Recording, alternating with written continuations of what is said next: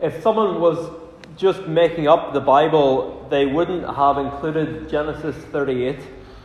It recounts sordid events, it presents the covenant family in a bad light, and it doesn't even seem like it needs to be here. Last year's West End run of the musical Joseph and the Technicolor Dreamcoat featured an actress called Tamar, uh, but the musical just completely skips over the story of the biblical Tamar. It goes straight from the events of Genesis 37, uh, from Joseph being sold as a slave, to Genesis 39, to what happens when Joseph gets to Egypt. I'm sure there have been many sermon series on the life of Joseph that have done the same thing. Uh, I've heard of people who stood up and walked out of churches when certain chapters of the Bible have been read aloud. And it wouldn't be surprising to hear if people had done that for this particular chapter. And so, even the fact that this chapter exists is good for us because it reminds us tonight that we're coming to a book that no human being would make up. It's not that, that sins like this don't, don't happen, but, but why, why record them in God's holy book? No human being would do that if they were making it up.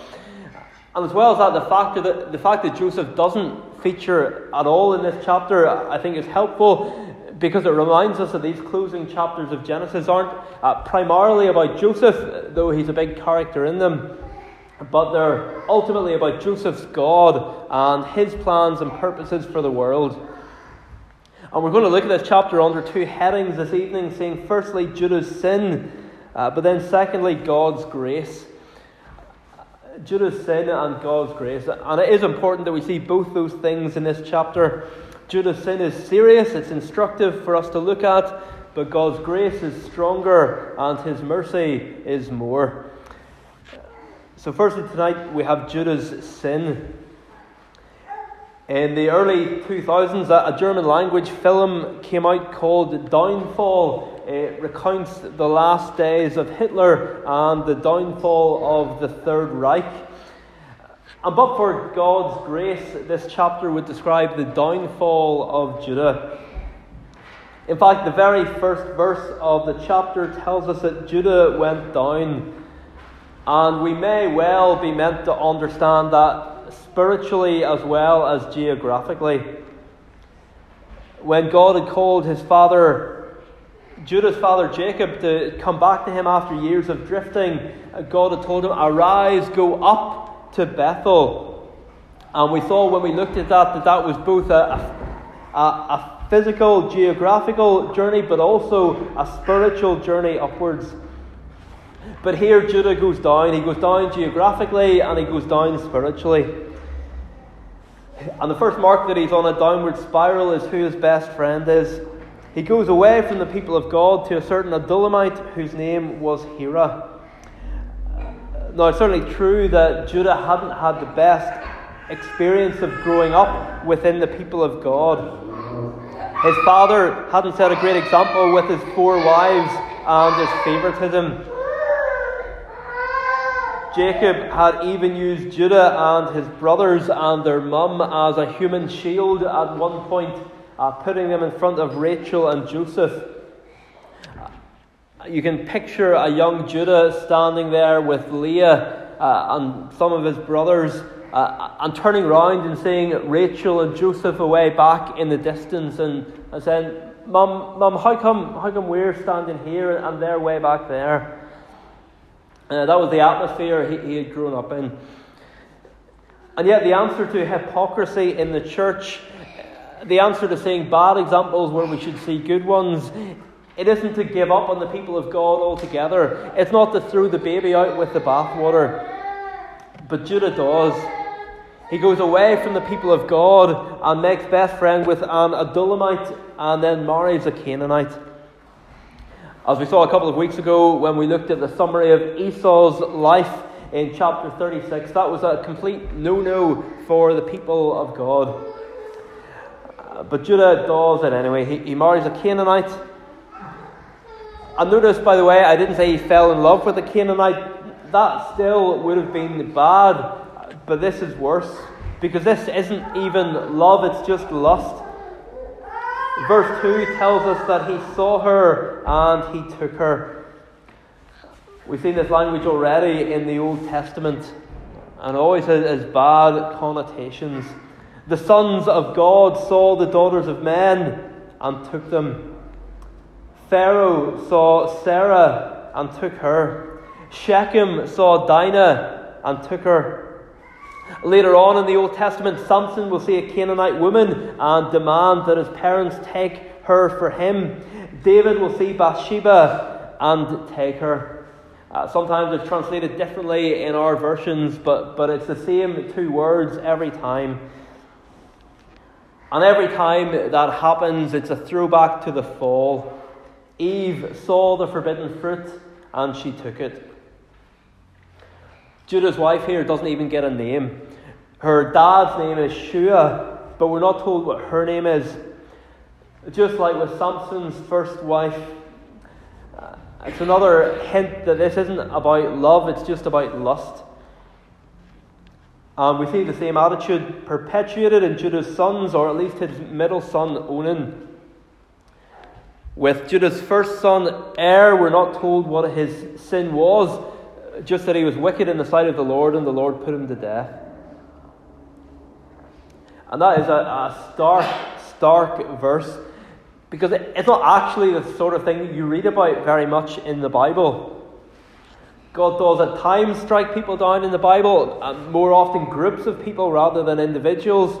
Uh, you think of those involved in Korah's rebellion in, in the book of Numbers. But given how sinful we are and how holy God is, we might actually expect to see it happening more. Uh, when actually it's rare. But that just makes the times when it does happen all the more sobering. And maybe we, we read this and we'd like to say, well, that was in the Old Testament, that wouldn't happen anymore. But then we read 1 Corinthians 11, where the Apostle Paul says, Anyone who eats and drinks without discerning the body eats and drinks judgment on himself. That is why many of you are weak and ill, and some have died.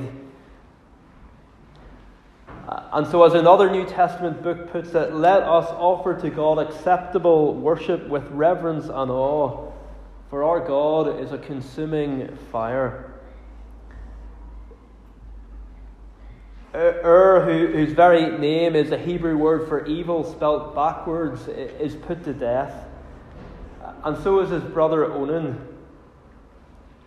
And but for God's grace uh, and patience, we would all face the same. So, what was Onan's sin? Because we are told about it here in verse 9. Um, for the, the, Roman Catholics, it's very simple. Uh, this is the explanation on the website catholic.com. Uh, it says the Lord took Onan's life because Onan engaged in contraceptive sex. Uh, for them, it's very, very uh, cut and dried what's going on here. Uh, according to Roman Catholicism, any form of contraception is sinful, and this is their evidence. They even name the sin after Onan, calling it Onanism. But that really misses the point of what's going on here. If a man at that time died without any children, his brother had the responsibility to father a child for him so that the dead man's name would live on in the promised land. Uh, seems a very strange custom to us. But remember that the land pictured heaven itself. So, for your name not to live on in the land was a picture of your name being blotted out of the Lamb's book of life. But Onan refuses to do it. Or at least he, he doesn't refuse to go into his brother's wife, but he makes sure that no children will uh, come about as a result. And that is a doubly selfish thing to do. Firstly, it's selfish because Uh, by making sure no children are raised up for his brother, it means he will get the inheritance of the firstborn. And it's also quite simply using his brother's wife. Notice he doesn't refuse to go into Tamar, but all he wants to do is use her. And so God puts him to death too.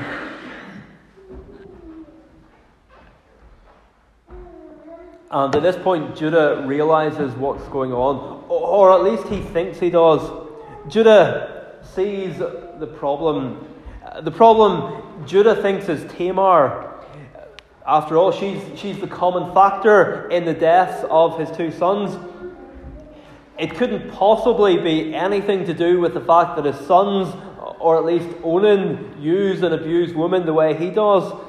No, surely Judah thinks it can't be that. And so he decides that Tamar, who in reality is, is the victim in all this, he decides that she's actually the problem. And so he tells her to go back to her parents' house to stay a widow, and he'll get in touch when his third son is old enough to marry her. But it's very much a don't call us, we'll call you kind of thing. He has no intention of letting her anywhere near his third son. He, he's lost two sons already, and he has uh, identified her as the problem.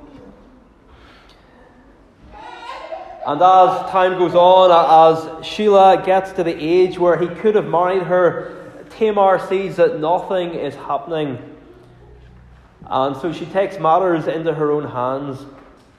She dresses as a prostitute. Uh, she waits where she knows that Judah will be passing. And she, in the end, conceives his child, uh, making sure to hold on to the equivalent of his driving license and credit card as evidence of who the baby's father will be. Couldn't take a paternity test in those days, but, but she holds on to, to enough evidence to make clear. And for me, the most tragic thing about all this is that her plan depends on Judah seeing a prostitute and taking her. And that's exactly what he does. Tamar knows him too well. When it comes to women, Judah sees and he takes. He is entirely predictable. And then three months later comes the most outrageous part of the story. When Judah hears that Tamar is pregnant, he responds with just two words in Hebrew no discussion, no talking through what has happened, no asking for more details, just, just two words bring and burn. Bring and burn. And we are rightly outraged at the hypocrisy of it. Judah's sexual sins are way worse than Tamar's. But as is all too often the case, those who rage against certain sins uh, actually turn out to have been secretly committing those sins themselves. We hear the, the echo of the Apostle Paul many years later You who say that one must not commit adultery, do you commit adultery? So, on one level, we have the hypocrisy of it. But then, on another level, we have the fact that a woman's sexual sin is treated more seriously than a man's. I don't mean by God, I mean by the, the culture of that day, uh, by the culture of our day as well, and, and, and uh, pretty much by, by any culture in the world. There's no stigma in our culture for a man to sleep with a different woman every night. If he does it, he's a, a bit of a lad in the eyes of many, uh, but that's it. But, but if a woman would do the same thing, she, she would soon start getting called certain names. When actually they're both equally sinning in the eyes of God. And God actually calls out the hypocrisy of this in the book of Hosea. In Hosea 4:14, God says, "I will not punish your daughters when they play the whore, nor your brides when they commit adultery." I'm not sure if, you, if you've noticed that verse before. I hadn't really noticed it before this week. I will not punish your daughters when they play the whore, nor your brides when they commit adultery. Why? Why would God not punish them? Well, He tells us, For the men themselves go aside with prostitutes and sacrifice with cult prostitutes. That's almost like a one verse commentary on this entire chapter. Blatantly promiscuous Judah, who's condemned his daughter in law to a life of celibate widowhood, is ready to burn her for a sin that doesn't even come close to what he's done himself. So there's hypocrisy, there's, there's a double standard for men and women, but there also seems to be a third level to all this as well. Because I've said we, we don't read often in the Bible about people being struck down. We also don't read often in the Bible about, about people being burned. Uh, stoning, yes, we, we, read about from time to time, uh, but, but the, the only uh, thing uh, that burning would have been done for in the Bible would have been if the daughter of a priest was sexually immoral. Uh, that was the only time burning was to be a punishment. So Judah here is calling for the most severe punishment imaginable. And I think that raises the question why? Why would he do this? And it's hard not to think that he sees this as his chance to get rid of her once and for all, and to punish her for what he thinks she's done to his two sons. Remember, he blames her for their deaths. And he's worried that she's going to end up causing the death of his third son as well. And so he takes the chance, or at least tries to take the chance, to, to completely remove her from the picture. He tries to exploit the situation for his own interests and have her killed. What a sordid and seedy chapter in the history of God's people.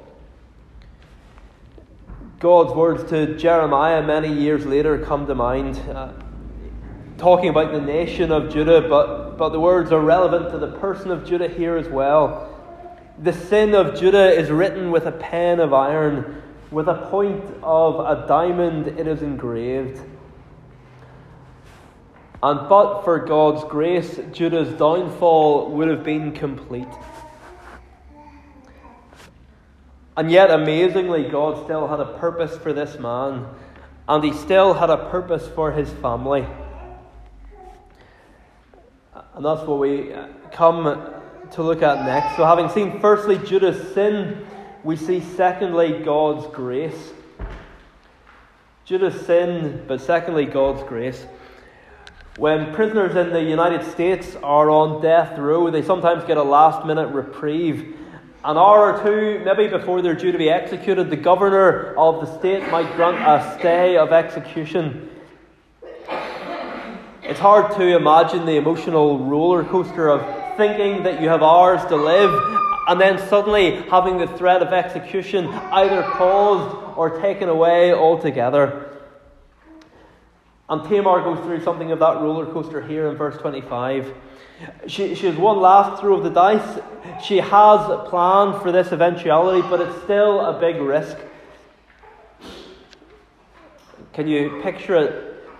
At this point, the fire may well have already been lit. She can perhaps smell the smoke coming from it. But as she is being brought out to be burned, she plays her one and only card. She produces Judah's driving license and credit card uh, and says, Please identify who these are. It's almost word for word what Jacob's sons have said to their father in the last chapter. Please identify whether it is your son's robe or not. Please identify, please identify. But at this point, given all that we know about Judah, what would we expect to happen? Well, surely we just expect that he would deny it, to push ahead with the execution. But by God's grace, he doesn't. God has used Tamar's actions to show him what he's really like. And Judah identifies them and says, She is more righteous than I. I think there's more to Tamar's question to Judah other than simply, do you recognize these physical items? But behind that is the question, do you recognize yourself? Do you see who you are, Judah? Do you see what you've become? Do you see the hypocrisy? Do you see the hardness of your heart? Do you see the delusion? Do you see the murderous hatred inside you? Do you see where you're headed? And by God's grace, Judah recognizes that as well. He begins to see himself as he really is.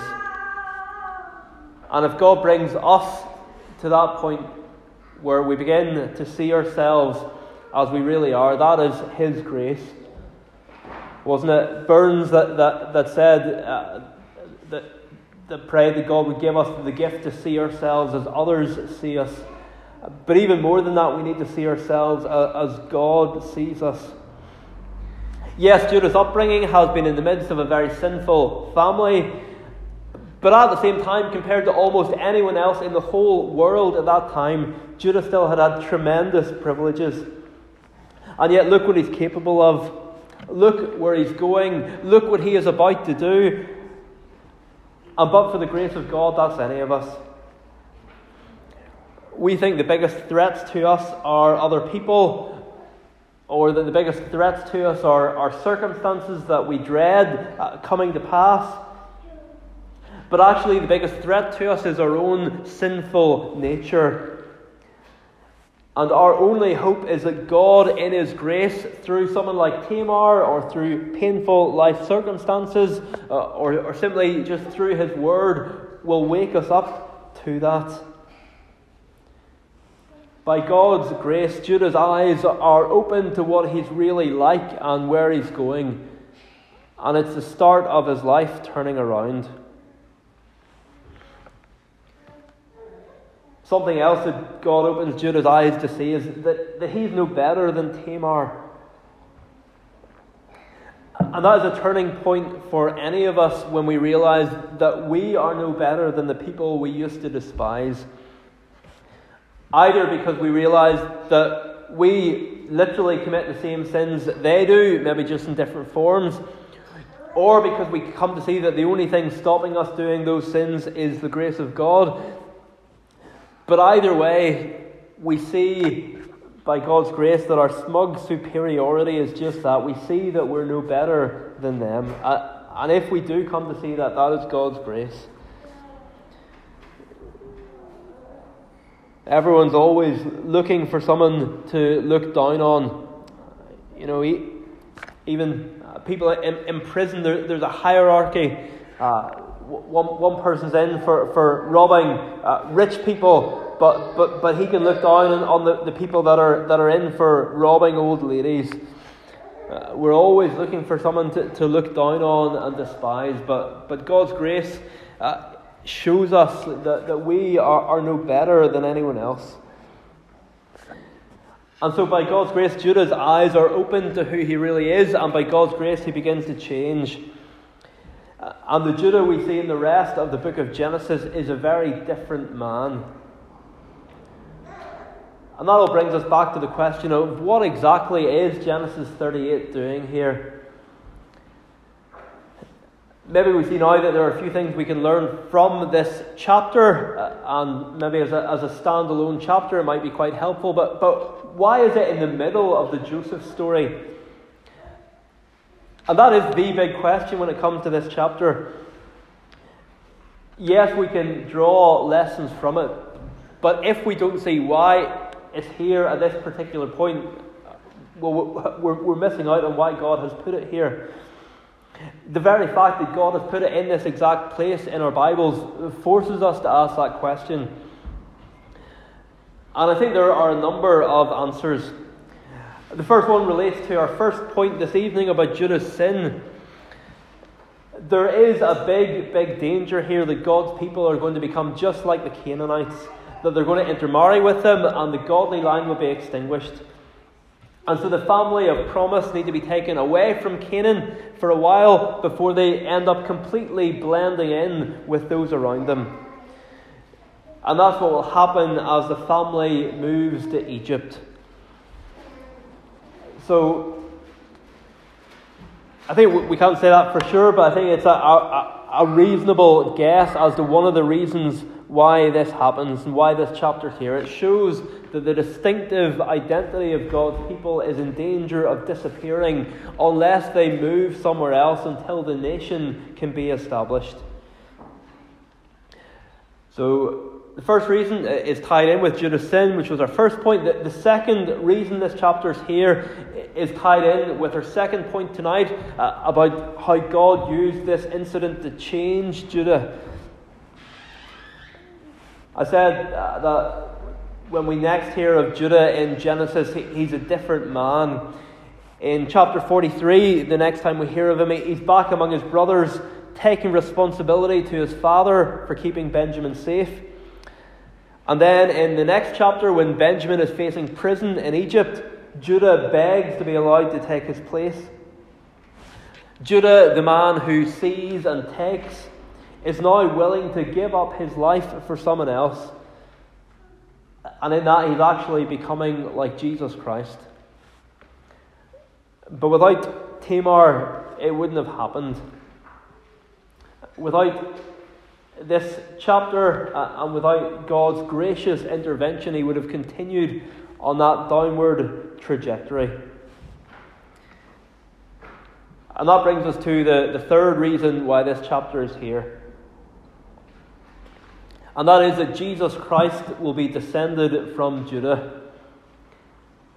And that's surprising to us because it seems on the basis of these final chapters of Genesis that surely the Messiah will be descended from Joseph. Joseph, uh, Joseph is the main character in these final chapters of Genesis. He's also far more righteous than, than either Judah or Tamar. His character is much more Christ like. In fact, there's surely a deliberate contrast between Judah's sexual sin in this chapter and Joseph's sexual purity in the next chapter. But in God's plans and purposes, the Messiah would be born through Judah, not Joseph, which just highlights the type of people that Jesus came to save. Did you know there are three women mentioned by name in the family tree of Jesus in the opening chapter of the New Testament? Three women, and only three women. And who are they? Well, we've already looked at the first one Tamar, who had a child with her father in law, or children with her father in law. We have Rahab, who's a prostitute, and then we have Ruth, who, who's a foreigner uh, from, from a nation born out of incest. That's how the New Testament opens. It's just a list of names on one level, but if you're paying attention, it's already becoming clear what type of people Jesus came for. Before Jesus is even born, it's already becoming clear what type of people he came for. And what type of people is that? Sinners. People like Tamar, Rahab, and Ruth, and people like us. Jesus said, Those who are well have no need of a doctor, but those who are sick. I have not come to call the righteous, but sinners to repentance. Jesus came for sinners. He didn't come for those who look the part, He didn't come for those who have it all together. He didn't come for those who've always made the right decisions. He didn't come for those who, who lived in the way they should have based on their upbringing the Tamar of this chapter, the Tamar whose story we would probably rather skip over, is the first woman mentioned in the New Testament. Who did Jesus come for? He came for the Judahs and the Tamars of this world. And so it is right for us to, to look at their sin and take warnings from that for us, but it would be wrong to stop there. Because the existence of this chapter and the fact that Tamar makes it into the family tree of Jesus testifies to a God whose grace is even more powerful than our sin. Amen. Well, let's continue to celebrate God's grace as we turn to the closing verses of Psalm 48. Psalm 48, 7 to the end on page 97. Psalm 48, uh, from verse 7 to the end, uh, page 97, and then one verse over the page. We sing in verse 8 about Judah's children, his daughters. Uh, then verse 9 tells us to walk around Zion and count her towers. You know, in the Old Testament, people could have literally done this, uh, walked around Jerusalem and uh, looked at the city wall and, and, walked around the temple. For us, under the New Testament, it means we're, we're, we're to look at the people in the church, we're, we're to mark them, uh, we're to see what they're like. Uh, but what sort of people will we see? Will we see people in the church with squeaky clean backgrounds? No, we'll see people like Judah and people like Tamar. We'll see people who've sinned spectacular, spectacularly but people whose sin couldn't overthrow the grace of God. So Psalm 48, 7 to the end, we'll stand and sing praise.